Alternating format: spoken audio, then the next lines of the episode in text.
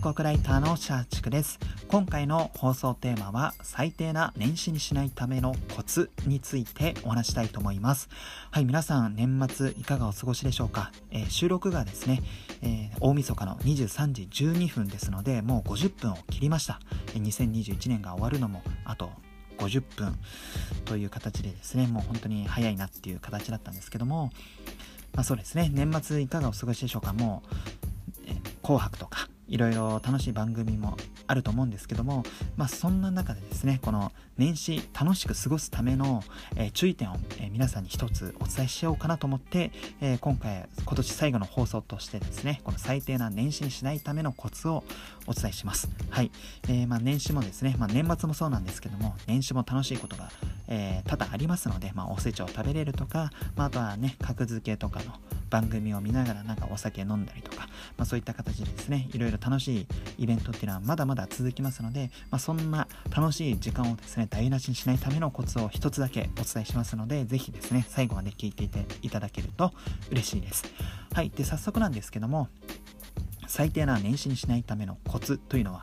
えー、もうたった一つ、えー、それはですね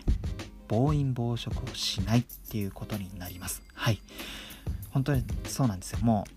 めちゃめちゃ当たり前じゃないですか。ただですねこの当たり前っていうのがなかなかできてない人も多くてですねもう各いう私もですねさっき、えー、暴飲暴食をしてですねめちゃめちゃ腹痛に襲われておりました。はい、えー、ちょうど「紅白」の「エヴァンゲリオン」とか「ドラクエ」とかあのなんかアニソンの時間帯ですね。あの時にですねめちゃめちゃ腹痛になってしまいましてもうトイレに駆け込んでもうそうですね下痢ですね。もうもうの本当にもう食べて1時間後に腹痛に押されてそのまま下痢みたいなもうお花を摘みにどれだけ行くねんっていうぐらいの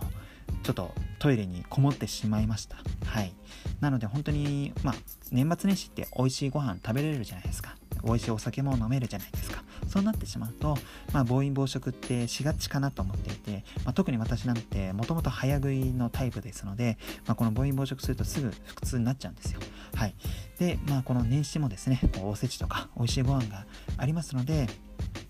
ついつい早く食べがち、えー、よく食べないで、えー、このご飯を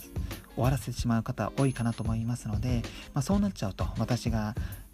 私みたいにですねこの1時間2時間前の私のように腹痛に、えー、襲われてもう30分ぐらいもうトイレの上でもう格闘すると。もうライジン顔負けでもうベインとの戦いみたいな感じでなっちゃうわけですよ。もうベインっていうのはベインですよ。もうなんかちょっとカタカナっぽくてベイン選手って言ったらちょっと面白いですね。まあいいや。面白くね はい。まあとりあえずもうほんと暴飲暴食してしまうとこの大切な楽しい時間って時間というか期間であるこの電子を、